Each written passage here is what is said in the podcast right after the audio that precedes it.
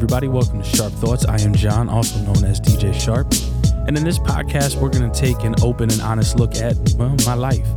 I'm going to talk about my battles with mental health, like depression and anxiety. I'm going to talk about my efforts to get my shit back together, to be a better father, husband, and just overall man. So, we're going to discuss getting back into the gym, getting the weight down. We're going to discuss clean eating, and I'm going to address my love affair with food. I hope to have an organic conversation with uh, friends and other experts in fields that I know little to nothing about, and have a variety of things on this podcast. But most importantly, this podcast is going to be about men's mental health and the struggles that we all face with it, whether we want to admit it or not. So I invite you guys into my life. I invite you guys to take the trip with me, and I hope and I pray that one person gets something from this podcast. So let's go. All right, what's going on, everybody? Welcome back. Fourth episode, Sharp Thoughts. I am John, also Sharp, however the hell you want to say it again. I don't care. Um, this is probably the most fun I'm going to have as a podcast. Uh, my first interview, we're going to talk uh, with um, service military veteran, good, good friend of mine, Brad. He's going to talk about uh, transition back into civilian life. We're going to talk about issues with the VA. We're going to talk about mental health with our veterans. And we're going to talk about how we help as people that haven't served. Um, big thing I wanted to do in my second episode when I talked about when I talked about this, when I talked about mental health issues, when I talked about my battle with anxiety and depression, I wanted to touch on PTSD. However, I have no clearance for that. I did not serve. I didn't do anything. So I did not feel that it was my place to say anything. But I think more and more of us in in civilian life need to look at our veterans and try to figure out how the hell do we help them? Because I don't think we do that a good. I, I just don't believe we do a good job of that. We do a lot of things very well for our veterans, but the fact that we still have homelessness rampant in our veterans coming back. I believe the suicide rate is up to 22 a day. Uh, we have countless ones with PTSD, countless, countless ones that just are really struggling to get back into civilian life. So we're going to talk with somebody that's actually dealing with some of those things. Uh, but the main thing is we're not going to tell any war stories because the only motherfuckers that want to talk about war stories are the people that did not actually see any kind of combat. They don't want to fucking hear about that. Uh, it doesn't matter what his statistics are in battle. None of those things matter. The unholiness of war, the savagery of war, runs buckshot through every part of a veteran's body as they try to come home mentally, physically, emotionally. All of the things are is so scarred. So how do we help them? One, we got to know what they're going through. We're not gonna physically, we're not gonna actually like no no, but we can certainly empathize. We can listen. We can try to get help, and we can demand our politicians do more. We can demand people in charge do more. The fact that the PACT Act is still being fought about is embarrassing for you guys that don't know what the PACT Act is, it is a act to get VA benefits extended to our survivors and first responders from 9/11. That was 20 21 years ago. And we're still fighting to get those people help. As a society, we have absolutely fucking failed on every level. So we're going to have a very uncomfortable conversation. It's going to be natural, it's going to be calm anything he doesn't want to answer, we move on from. This is not meant to put his shit out there. We're not airing any dirty laundry. We're not taking personal attacks on anybody. We need to start healing. We need to start changing. We need to start adjusting how we look at the men and women coming home. So, with that, Brad, I'm going to give you a couple minutes. Go ahead and tell your story. Whatever time you need, you take. Um, and then we'll get into some questions. We'll have just a natural conversation like we were having before we started recording. And we'll see where this goes. Yeah. Hi, everyone. I'm Brad. Uh, I did 12 and a half years, got discharged medically for bad knees, which I'm 10% disabled for, three knee surgeries. I did two tours 04 to 05 and 08 to 09 in Iraq.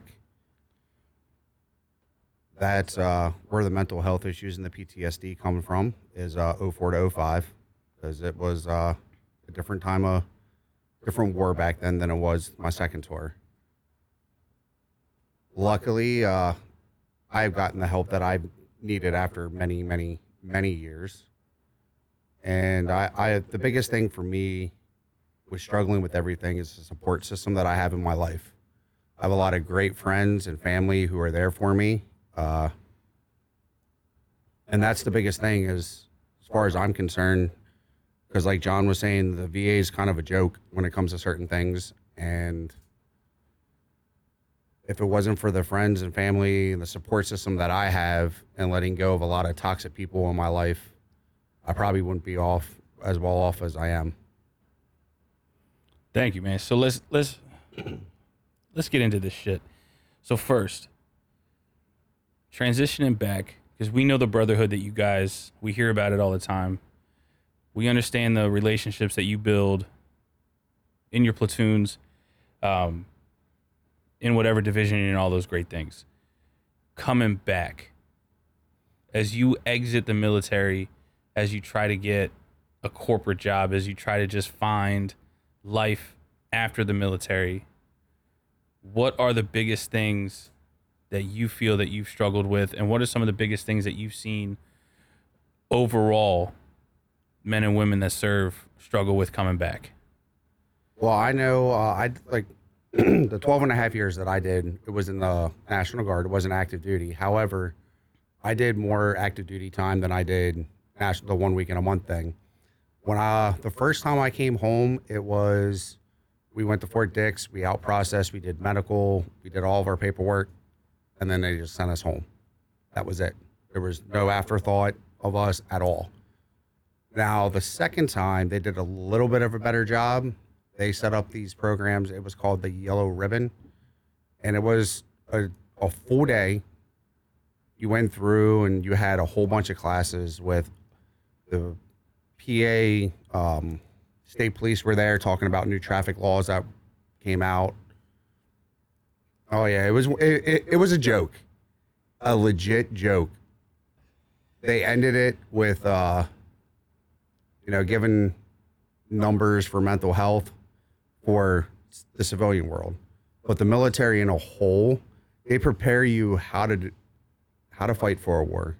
They prepare you to do all this when you're overseas, but they don't prepare you to deal with anything when you come home. I mean, you just look at the stories, look at the statistics. Guys come home, women come home, and you're just not the same person. And anybody who goes to war says that they come back the same person, they're lying, straight up lying. And you know, we're we're men and women. We get that's our job and we're I wouldn't say trained, but afraid to go seek that mental help because we're afraid we're going to be looked down upon not only by our leaders, but more or less society and the people around you. And I don't think that's just necessarily the men and women who serve, but as you touched on your other your other cast that with men's mental health, you know, a man goes, it's different than if a woman goes for mental health. And it's it's the same thing in the military. That's a really the good point. Exact same.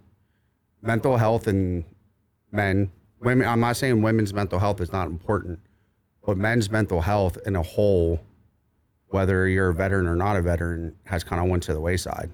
It has, and if you look, look again, look at the statistics uh, I believe it's close to 70 to 75% of men that attempt suicide are successful. I believe that percentage, the successful rate drops to like 40 to 50% in women. Men do it more violently. Right. Because we, um, when we, when I'm, I, I've had a couple people that I've been deployed with who have taken their life due to PTSD. And every one of them has taken a gun to their head. If they're going to do it, they're they're they're going to do it. I can't speak for them because I don't know what was going through their minds. But the survivor's guilt, the rage that you have inside, not only towards yourself but the world. The army, the the Marines, the Navy, nobody in the military like they don't prepare you to deal with that when you come home. It's a big issue that the government, the VA, and the military just dance around. And like you said, 22 a day. That's too much. Right. So let, let's talk about that. So as you come into civilian life, you come home, there's going to be the party. The family's going to throw the party. The friends are going to come back. ev- Everything's going to be great.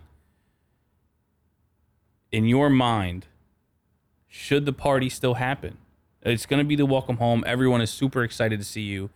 And to your point, they didn't prep you for what to do. They didn't give you any information other than the stop sign may have changed the fucking color, which is ridiculous to me. Um, where did you, where did you want to go when you got home? Oh, the first thing I did when I came home was go see my kids. That was the very first thing I did. And then like the party, it everybody's different. You know, I didn't have a wife, girlfriend to come home to. So, you know, I wanted like the first tour I came home and that's what I did. I friends had a big old party. It was great. Uh my my PTSD, I was in denial when I came home the first time. Majorly denial. I was drinking very heavily, very heavily. I was at the bar six out of seven days a week. And it wasn't always just Sunday I wasn't there. It was whatever day I couldn't find someone to drink with and just be with because I didn't want to be alone. Um, the biggest moment for me that made me realize that I needed the help, there was two of them. I got blackout drunk one day, one night at the bar with my uh, with some, some family members. Went home. Don't remember how I got home. I just know I didn't drive. I woke up. I had an ATM receipt in my pocket. Spent more money than I wanted to. And then I went to the movies with uh, friends of mine to go see. Oh man, what was that movie? It was uh, Jarhead. Went to go see Jarhead. And the, there was a scene in there where I had to get up out of the movie theater and walk out because it it hit home. Yeah. And then on the way home, I had to pull over because I had a breakdown. And that's when I decided I needed to get help before it got way out of control. Because it was I was already spiraling at that point. But luckily, you know, I had good friends and family that were there for me to support me in my decision to get the help. But not everybody has that when they come home. A lot of people who join the military do it to get away from a bad life. So they don't have that support system. So that's why like the camaraderie in like a platoon or a unit is so big because there are some people who do it to get out of a bad life. That's crazy. I didn't even think about that. I didn't even think about the movie Jarhead, which was a good movie, but it never even hit me that holy shit, there could be men and women that are serving that. But anyway, um, let's look at society itself. What are some of the things that you need us to stop doing that we just naturally do because we have no idea what you're going through? What do you need society to just please stop doing as men and women come home? I, think the biggest thing is, you know, asking those questions that nobody wants to answer. What What did you see? What did you do? Did you kill somebody? Did you shoot somebody? We don't want to talk about that. Like not at all. You know, it's and like you said before, the ones who want to talk about it are generally ninety nine point nine percent are the ones who didn't see shit, who sat behind a desk pushing that paper, or saw or heard a story from somebody and thought, "Oh man, that's that's a cool story. I'm going to tell that when I get home." Jesus. Like o- over there, like hmm, when I say there's people who never leave the wire, the first time I was over, I, I kind of had to laugh because uh, the elections, the first elections were going on, which was a huge deal over there to make sure everything went, went off without a hitch. Everybody, you know, played our part for things.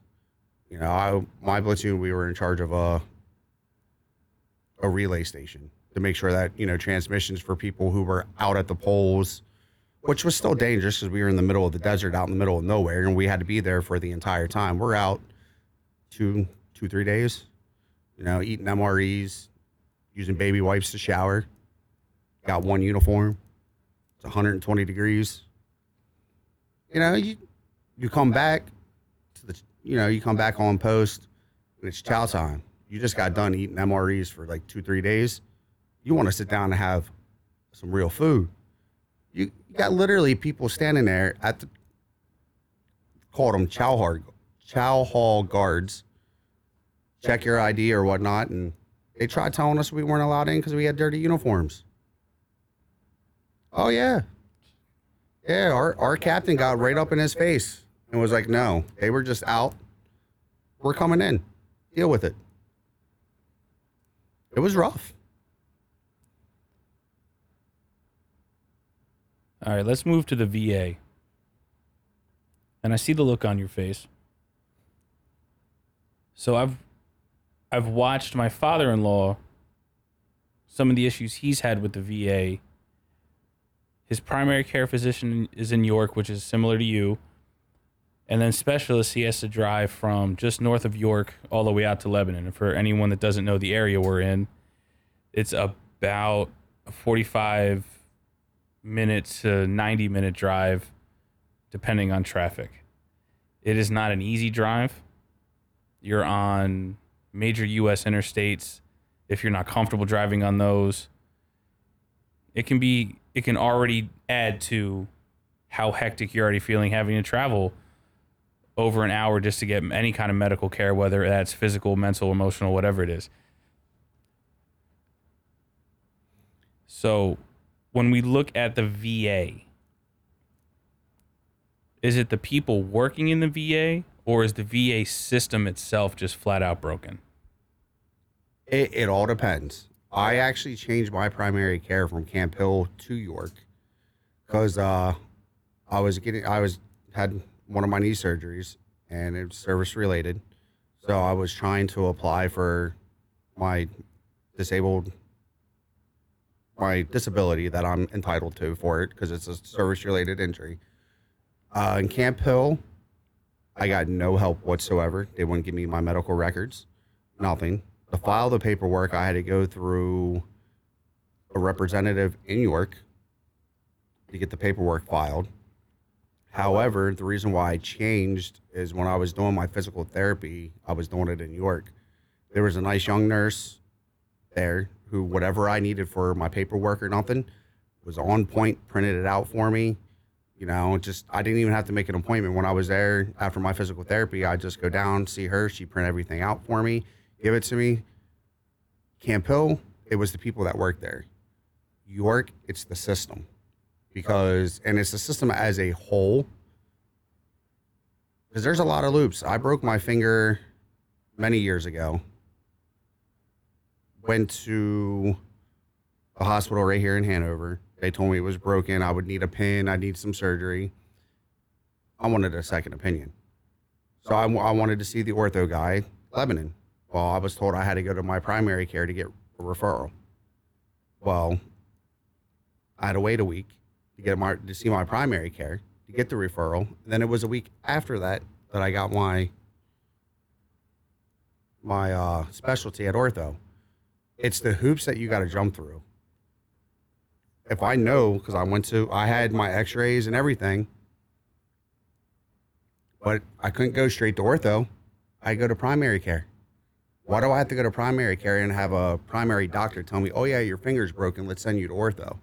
Well, I already know it's broken. I have x rays, I have Hanover Hospital. Like, why do I have to go through you? Right. it's just, it's ridiculous. Just the hoops with the VA are ridiculous. What kind of programs do they have in place to help on the mental health side? Because we understand, you and I have had a lot of conversations over the years of knowing each other about what what a lot of veterans face coming home. Where is the VA's programs to address the mental health side of issues? I from personal experience, it's a lot better than what it was uh, way back when. They actually, like myself, uh, as you all know, since we've known each other for a long time, uh, this past year has been an extremely rough part of my life. However, the VA has allowed me to speak to somebody whenever I needed to uh, through phone care with the pandemic going on, you know, it was And then after, you know, they relaxed everything, I was given the option that I could still go in. I could actually show up or I could continue to do the phone care. Well, I continued to do the phone care because Lebanon is like, you know, almost a two hour drive for me. They don't have any they don't have anything in York for that. Uh, Camp Hill, they used to. I don't know if they do anymore. They used to have like group stuff, but a lot of the mental health facilities and people are in Lebanon. So we- That's I, I think having mental health access to at your primary care physicians would be a, a lot better because then I would just I, I go to York. I would Right. go to York. The VA has also started paying for if you live so far away from what you need, you can pay you can go somewhere else and they'll pay for it. that's great. That's terrific. They they've gotten a lot better with it, but still having, you know, if you're talking to someone and you get comfortable with somebody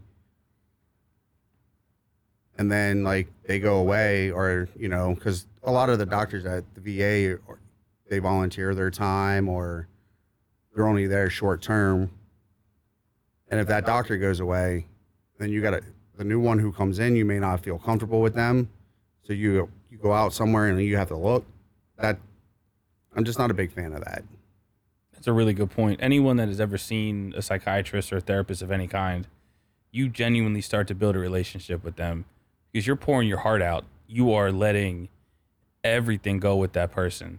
And mm-hmm. when you have that, I, I want to say connection, but you have that that relationship with them where you feel comfortable to just let it all hang out. It takes time to build that. yeah it takes time to build that trust with somebody and that's that's what it is is building that trust Right. and as a society, I don't think we give our veterans or anybody else or anybody else who seeks mental help that time. You know, you're like, oh, you're going, that's great. Why aren't you fixed yet? Yeah, that's a really it- good point. It takes time. Whether, you know, you're whatever you go for, you know, like kids who parents are going through a divorce, you know, they go. They go to child psychologist and you know, uh wh- whatever it may be, whatever mental health issue you have as a society, it's it's rough. We treat them roughly. We we think of them as weak, and then being a veteran, you're really thought as weak if you do it, and it makes it even worse on us. So let's move into PTSD for just a minute because I think that's what really sparked my conversation with you about doing this this episode. Uh, and I got I want to make sure I tread lightly because PTSD anything can be a trigger. Uh, a cat walking by, a car backfiring, a smell, anything. Where does the VA stand on trying to address that issue because you can't even start talking about PTSD as a concern and as a health issue until you're already a month in. Depending on how bad your situation is for you, and again, this is a situation for you. I'm not going to dictate how you feel. I'm not going to dictate to you how you're supposed to feel coming home from the savagery that you just saw. When we look at PTSD, and PTSD can go through so many different things a car accident, sexual assault, combat, anything. PTSD triggers all over the place. It is an absolute epidemic in our veterans, and it's one that we don't give enough respect to. For you, where could the VA go to help get us closer to allowing our veterans to get help faster? Because sitting there for a month, 30, 31 days is a long time, and a lot can happen in a month. Oh yeah, absolutely. Uh, that's uh after the Iraq War started off, and then if you look at the veteran suicide rate, then it was a lot higher because veterans were coming home and the VA didn't know how to deal with it. They didn't. They weren't prepared for it. They had no programs, no nothing set up, and that's that's why there was that waiting period. Because there were some people who, when they came home tried to make claims that were false. So they had to do some research. Well, they've gotten a lot faster with that. But still, that wait period was was rough on a lot of veterans, and you know, a lot of veterans unfortunately took their lives because they were in that waiting period. Now it's just a simple phone call, and if you can't get a hold of somebody, they have a veteran suicide line now. To where if you feel like that, you can call this number and you automatically get get hooked up with somebody. So personally, I went through a lot with my PTSD. I was in denial for a very long time that I had it. I thought this is normal. You come home, this is normal. Now you're adjusting. You're adjusting. This is normal. It's normal. What made me realize that I needed some help was having a barbecue with some friends. And uh, one of my friends, they went, they turned on, I was slicing tomatoes up. They went out and turned on the grill and they added lighter fluid because they're dumb. we, were, we were like 23, 22, 23 years old, just added lighter fluid. Whew, sends, sends his hair. That smell triggered me. I, I don't remember much. I know I like I blacked out. And I was when I came to, I was sitting on the couch. And they all told me like I was talking to them it was crazy. But to me it was me reliving that moment of what was going on. So that's a big thing the night terrors of reliving that moment. Just the smells, sounds. It's rough. There's, you know, you're going to have good days, good weeks, good months, good years. But then something could change in your life. And it's knowing, for me, it's knowing when to seek that help. You know, like you were one of the first people when my fiance and I broke up, you were one of the first people I reached out to. Because I, you know, I wanted to tell somebody. And then I kind of knew like that was a big change in my life, a major change. So the first thing that I did, and I knew it was going to be me, and I knew I was it was going to put me into a depression. I reached out and I made some appointments to get that mental help because I was also dealing with a chronic back pain at the time. And that was, I should have reached out sooner for that mental help because chronic pain, whether it's like service related uh, with my knee before I had my surgeries, I was very angry because I was in a lot of pain. And that chronic pain changes your personality, changes who you are and the one big thing with the VA that I was not a fan of, I got my first knee surgery done. I had, they gave me Vicodin. I didn't take it all because I didn't need it. And then when I went and had a minor procedure done, they were like, "Oh, you got a prescription of Vicodin that you didn't fill. You want, you just want to go fill that?" I was like, "No, give me ibuprofen 800. This is something minor. I don't need narcotics for this." they push a lot of narcotics. Back, I don't know if they still do, because I haven't been there for pain in a while. But they push a lot of narcotics back back then. That was their way of trying to make the pain go away. The Vicodin, the the Percocets, the oxycodone. They pushed it. Oh, here, go away. We got.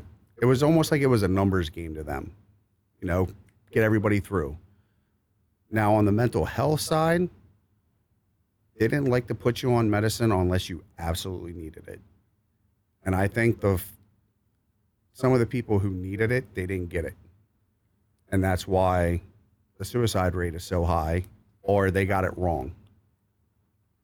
That's a really good point. I I don't understand the issue. We have so much data. And again, I'm not uh I have no medical degrees in this. I just I just try to see it for what it is. We have been watching men and women come back from war, specifically men, for centuries. This is not a new phenomenon. The Iraq war was not the first war we've ever seen. We had two world wars, and the men and women coming back from those were scarred beyond belief. Uh, look at it, World War One changed war tactics. World War One was the first time we saw a Gatling gun actually be able to use any kind of real damage. The Gatling gun is dated back as old as the Civil War, but it was very inefficient. Well, World War One they figured it out, and yet World War One they were still walking in a straight line, firing a musket or firing whatever rifle they had at that time. I don't, it wasn't the musket anymore. It was the M1 carbine. Thank you. That's what it was. So let's let's look at that for just a second. I'm gonna I'm gonna put all of my pieces in a, in a line. You guys are gonna walk forward, and I'm gonna take one gun and just go down the line. Now we got the introduction of trench warfare. Trench warfare is a whole other psychological nightmare. The flamethrower was a new phenomenon in World War One. It was again in World War Two. It was unbelievable. Just the savagery of early war for us. We had to know psychologically there was going to be untold damage. Uh, on that point, World War One, World War Two, yes, but the biggest one I think where the most besides Iraq and Afghanistan was Vietnam. Oh yeah. The, the Vietnam veterans, the stories that I've heard from being at the VFWs, knowing family members of friends who, because a vet will talk to another vet. yeah. Like, I, I've had, you know, past girlfriends whose uncles were in the Vietnam War. They tell their family one story, but then when they realize, oh, you're a vet, you know the look, you know that thousand yard stare, you know all that, and it's easier to talk to a vet about things. And just the stories that I've heard, oh my God, I don't know how some of these people like haven't freaked out and have, you know, murdered somebody by having a flashback. Vietnam was a whole other monster. Guys, Absolutely, and that's I think that Vietnam is where the VA and um, and American society failed started to fail the vets, and it didn't get better until Iraq and Afghanistan. If they would have started it back then and dealt with the issues back with the Vietnam War and those veterans, I don't think the suicide rate in the VA would be a stronger facility, and we'd have more programs available to veterans if they would have if they would have handled Vietnam, not the war, but they would have handled the veterans coming home the correct way. Vietnam was also the last war that a draft was used. Now, if you're going off to war, you signed up for it. Again, not diminishing what comes back from that, but there was so much politically around Vietnam that society just absolutely shit on our veterans coming home from Vietnam. There was an unmitigated amount of pomp and circumstance as they came home from World War One, as they came home from World War Two, and even some of that coming home from Korea. And then you get into Vietnam, and you get the chance of LBJ. How many kids did you kill today? You get the the protests all over the place. It's also the height of the civil rights movement. It's the height of this sexual revolution of society in the 60s and 70s. There's so much going on socially in that time frame. The uh, drugs was everything at that time. You had military men and women bringing heroin back from Vietnam, selling it on the streets. That became the drug of choice. It just ran rampant. Uh, you had so many different variables from that time. And now you're asking these men and women to come home and just go right back to normal. And now they're coming home at this time, they're coming home to shit being thrown at them, being spat at, being labeled as baby killers, as just the unmitigated amount of hate and disrespect that our service members faced coming home then and still see now because it's it's all going to still be the same. And with the addition of now social media, now you can just literally say whatever you want behind a fucking keyboard. And, and it's just it's so much worse. I don't want to say it's worse now than it was in Vietnam because that diminishes what those guys went through.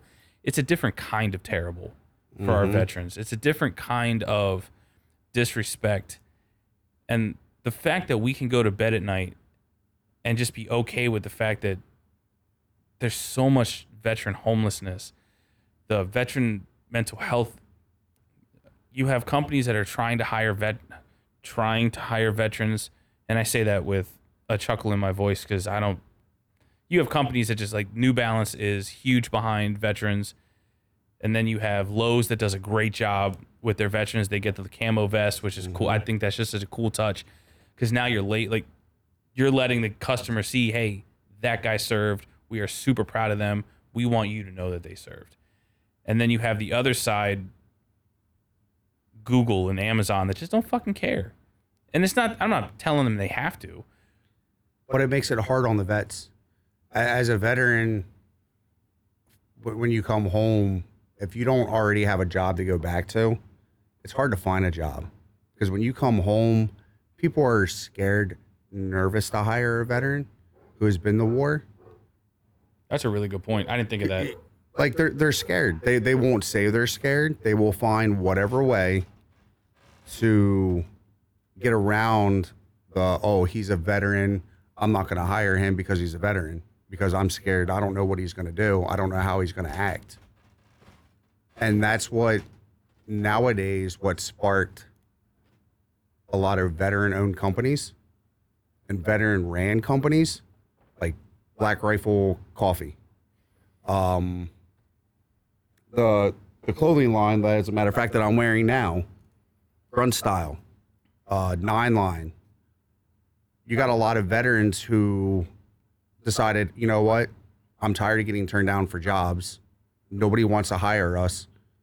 I'm gonna go make a, I'm gonna make a couple T-shirts, and all of a sudden they start selling.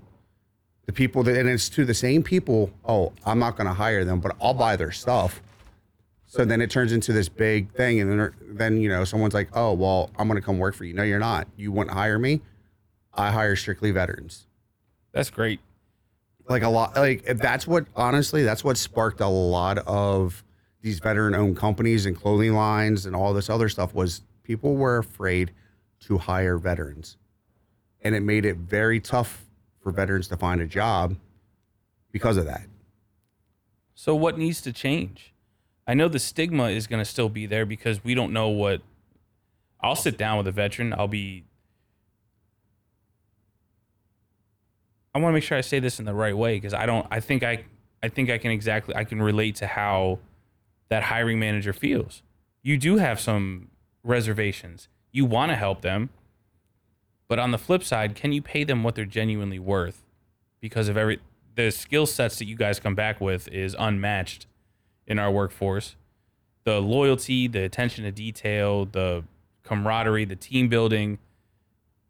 There's only certain places you get that at that level. You can say sports builds it. Sports doesn't build it like the military.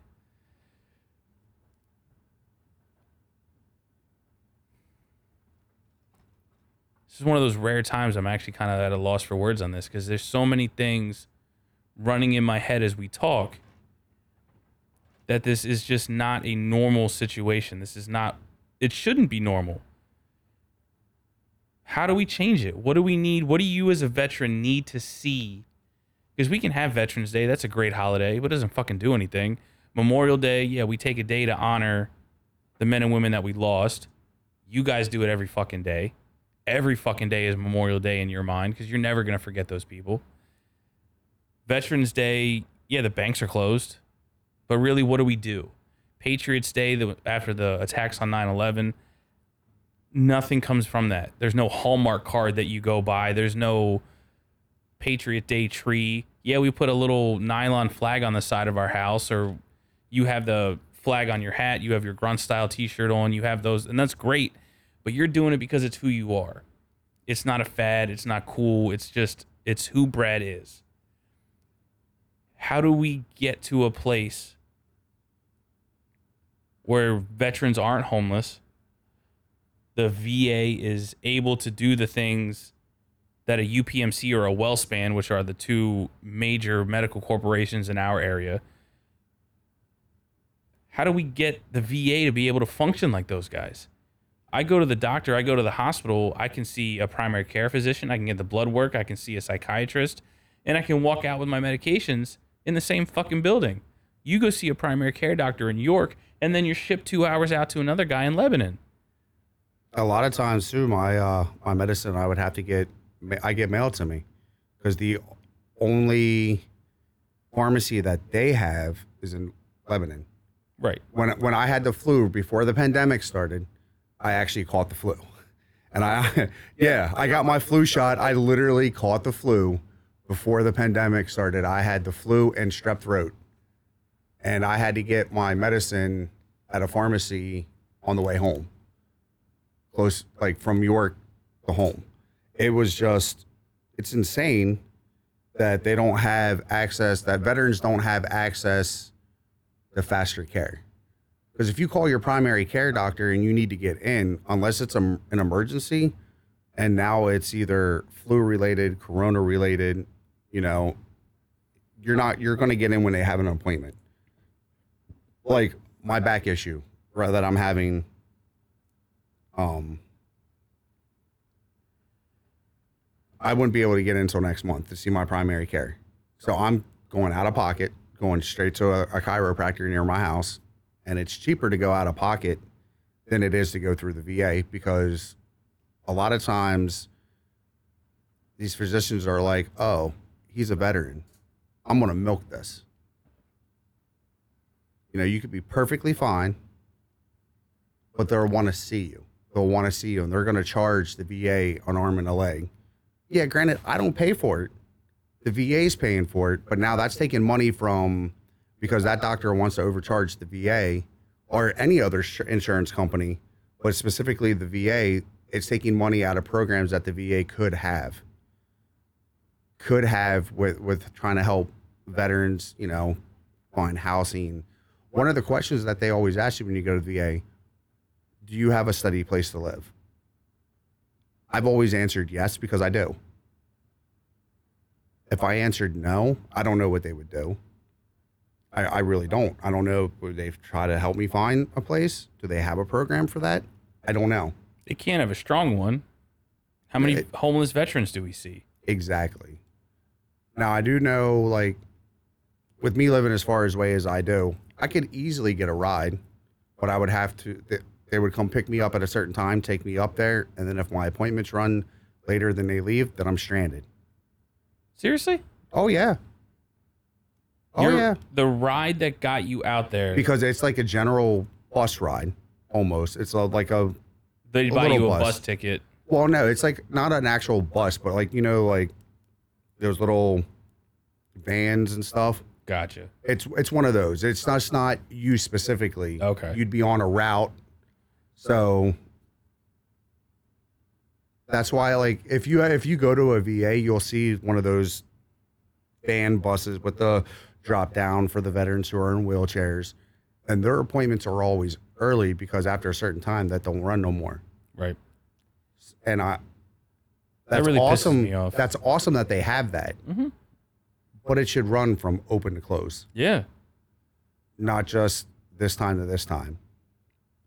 When the last doctor leaves, that's when the last van needs to leave. Mm-hmm.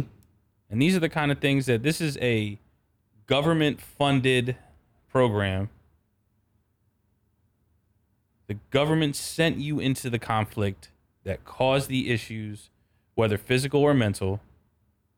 The government brought you home on expensive ass planes and they can't get you to see a fucking doctor. Or if they get you there, there's a 50-50 chance that you don't fucking get back until the next morning and then the bus you got to hop back on the bus route the next day or you got to call a friend or somebody now i'm sure we all have well i would hope most of us have friends that would drive out there and make that a, and make not even the sacrifice just would do that at, because it's the right thing to do But holy fuck, that's crazy to me. Yeah, the, the the VA does have a lot of good points, but they also have a lot of bad points. And I just I don't know if it's corruption that's going on, which I'm sure it is. I'm sure there's people skimming off the top. That's why the programs aren't able to, to be there. Eh, I'm like like we were talking earlier, these politicians they make way more money than they should. And the the extra money that they are making needs to go into government programs for not only just veterans but mental health as a whole because I think as a country the mental health recently has really diminished. I don't know if it's because of the pandemic, but I know before the pandemic, it started to be on the decline. And I think the pandemic really, really pushed a lot of people over the edge with being isolated, things being shut down, being forced to stay home instead of going out and being social. A lot of people use that being social as a way to like cope and deal with things, and they couldn't do that anymore. The phone, ca- the phone call, like the, over the phone or Zoom interactions with either it's work or your doctor's visit, it's not the same. It's not the same as being face to face with somebody and having that human interaction without a screen. Being deployed both times, having to wait in a call center, you know, a room probably a little bigger than this, with in the middle you have computers, on the outside it's lined with phones. We had to pay for phone cards. We had to pay for like internet access.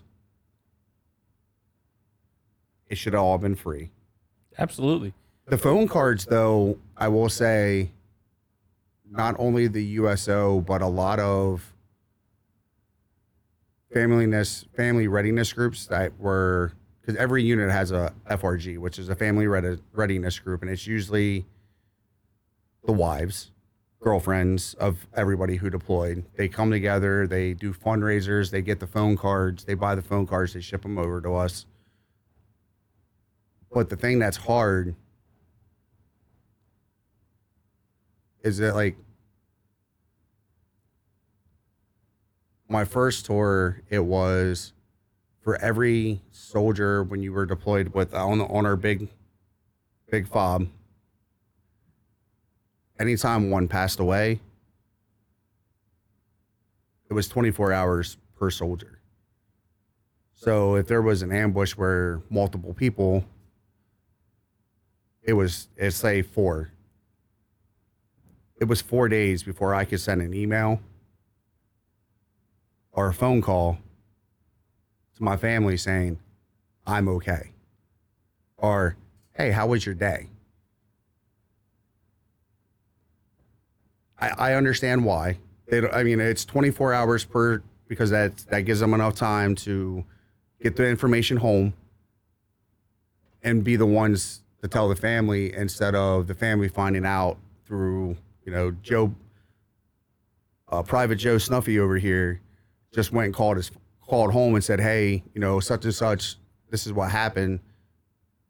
Don't tell nobody, but you know as soon as as soon as you hear that, you're gonna go right to that family. Oh my God, I'm so sorry for your loss. What are you talking about? And they got to find out that way. So that's why they did that. So I understand it, but at the same time, it's very tough because in 04, 05, a lot of that stuff was like you had the people over there from CNN and all that. They were putting it on the news every day. Every time there was an you know, an attack or an ambush or something, that stuff was on the news. And if your family knew where you were stationed, which most of them did because, you know, the mail, Mm-hmm. oh my God, are they okay? Well, now four soldiers just passed away in an ambush. Now I got to wait four days to find out is my son, my husband, my brother part of that. So, yeah, the mental health for us and the PTSD for us is bad.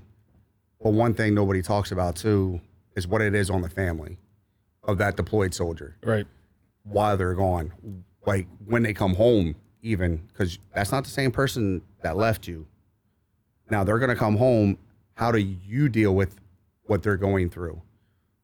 And that's why, like, I believe a lot of marriages fell apart because of deployments. Those who really tried, not those who went off and had other people in their beds, but the ones who really tried and who were there, some of them failed because the wife or husband of the deployed soldier didn't know how to handle them when they came home, nor did that soldier know how to handle things when we got home. And it's tough on everybody. You know, it's husband comes home, used to having sex with his wife all the time. Now doesn't want that. Doesn't want to be intimate because he doesn't know how to deal with his feelings inside. Now that wife gets angry, starts harping on him. Well, now that rage comes in because I didn't know I had this rage. And you see a lot of that. That's, you know, and it, it causes fights. It causes guys who generally weren't violent when they left to get violent when they came home because, like I said in the beginning, the military trains you to, to deal with certain situations and you don't deal with the emotions at that point. They don't teach you how to deal with the emotions well after the fact. And then when you get home, it's a big mental relaxation because you're home. You don't have that weapon, you don't have that body armor you're wearing. You can relax a little bit. And you do relax, but then you get the people asking those stupid questions and then you get angry. You get people who don't give you your space, or when you reach out for help, look down on you. All that combined with everything, it's a lot. And, and mental health in a gen, in general, but more so for veterans, really needs fixed. And it's a two way street. The the mental health with the family members that that that plays a big role. Because if the family members don't know how to deal with it and you don't look at things as a whole and you don't try to help you try to deal with your shit by yourself and then you try the other one tries to deal with their shit by themselves it makes it hard. Because you guys could be dealing with the same shit but you're not talking about it together. And yeah when i came home the first time i was really closed off. I have a picture.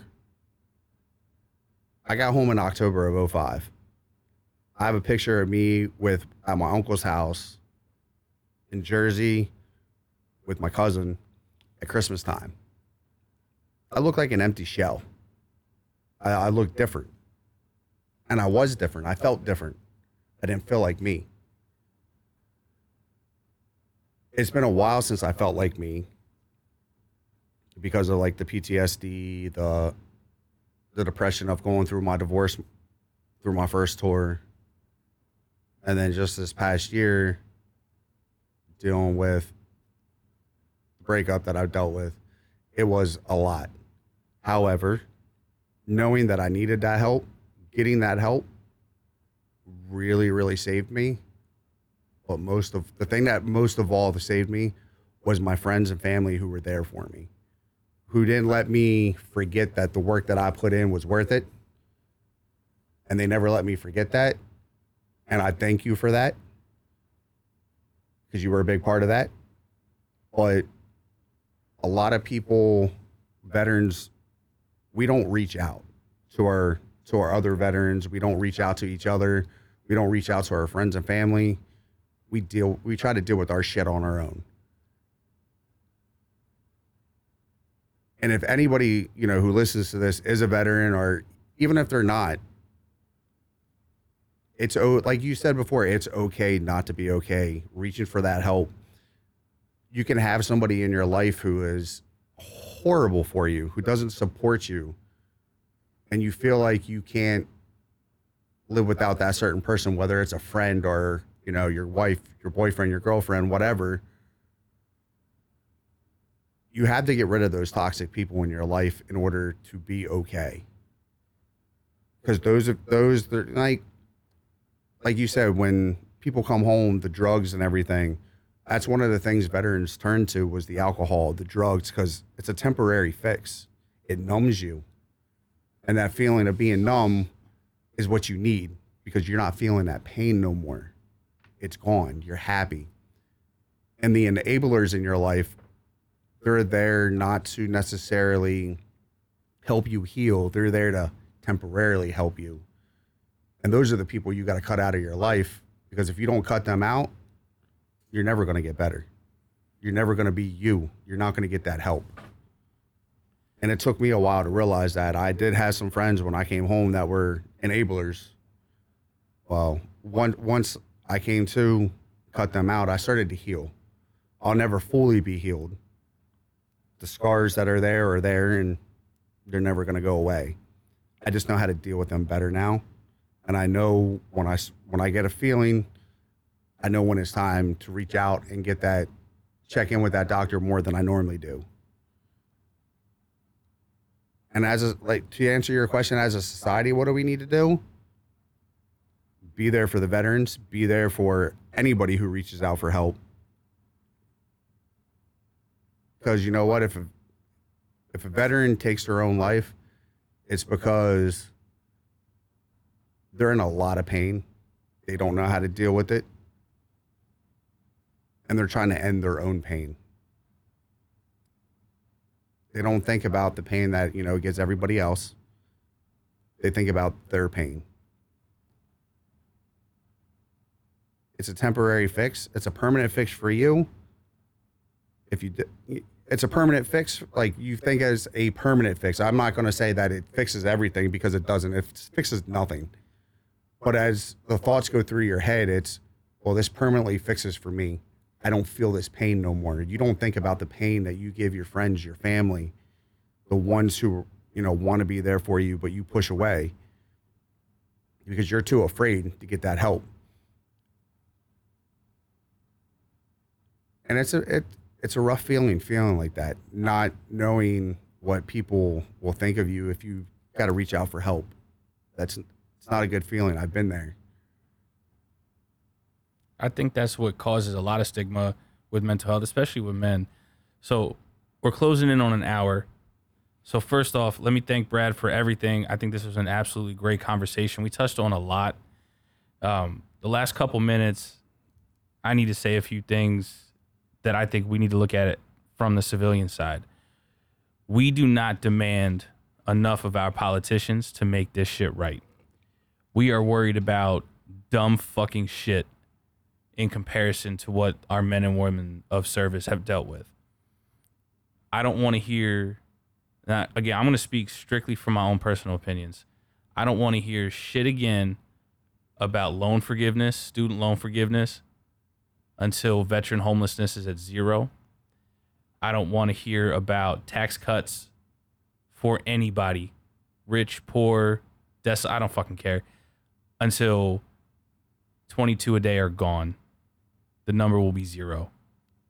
I don't want to hear another politician talk about anything about themselves until veteran homelessness is done, until the VA is fixed.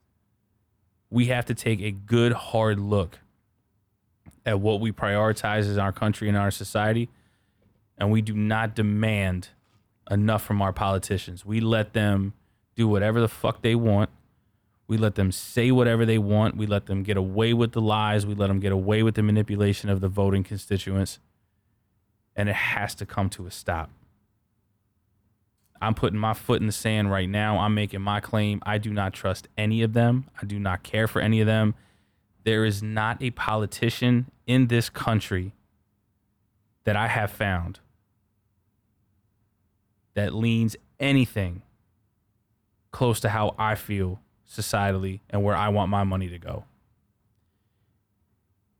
The men and women that serve this nation have been failed by the VA, by the USO, and by our federal government, our state government, our local governments. We've asked them to defend our freedoms, and the only thing they get is they get a nasty ass fucking hot dog on Memorial Day, the 4th of July, and they get to go to an elementary school and have a bunch of kids that have no idea what they're talking about clap for a veteran on Veterans Day in the Catholic Gymatorium. The fuck are we actually doing as a society? This is embarrassing. The stories Brad told during this entire episode only made me angrier as I listened because I had a feeling this is what I was going to hear. And I can't believe how right I was.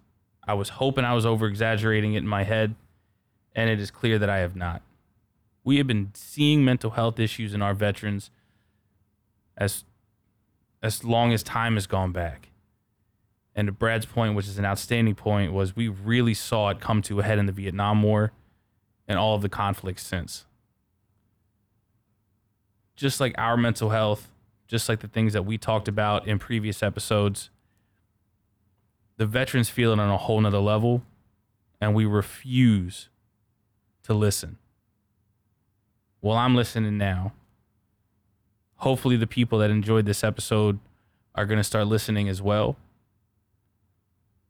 The only thing I want to hear a politician fucking talk about from this moment forth is how do we help our men and women of service and how do we help the, the veterans of service, and then we'll get everything else sorted out. Nothing else matters right now. Education can take a back seat. Gas prices can take a back seat. Student loan debt forgiveness can take a back seat. The January 6th, whatever that nonsense is, that shit can take a fucking back seat as well. These men and women have put their absolute lives, the lives of their families, they have risked everything for us to do what? Slap a picture of a stupid ass motherfucker on a flag and then wave it around like we did something? Or a t shirt with a fucking flag we bought on sale at Old Navy? To do what?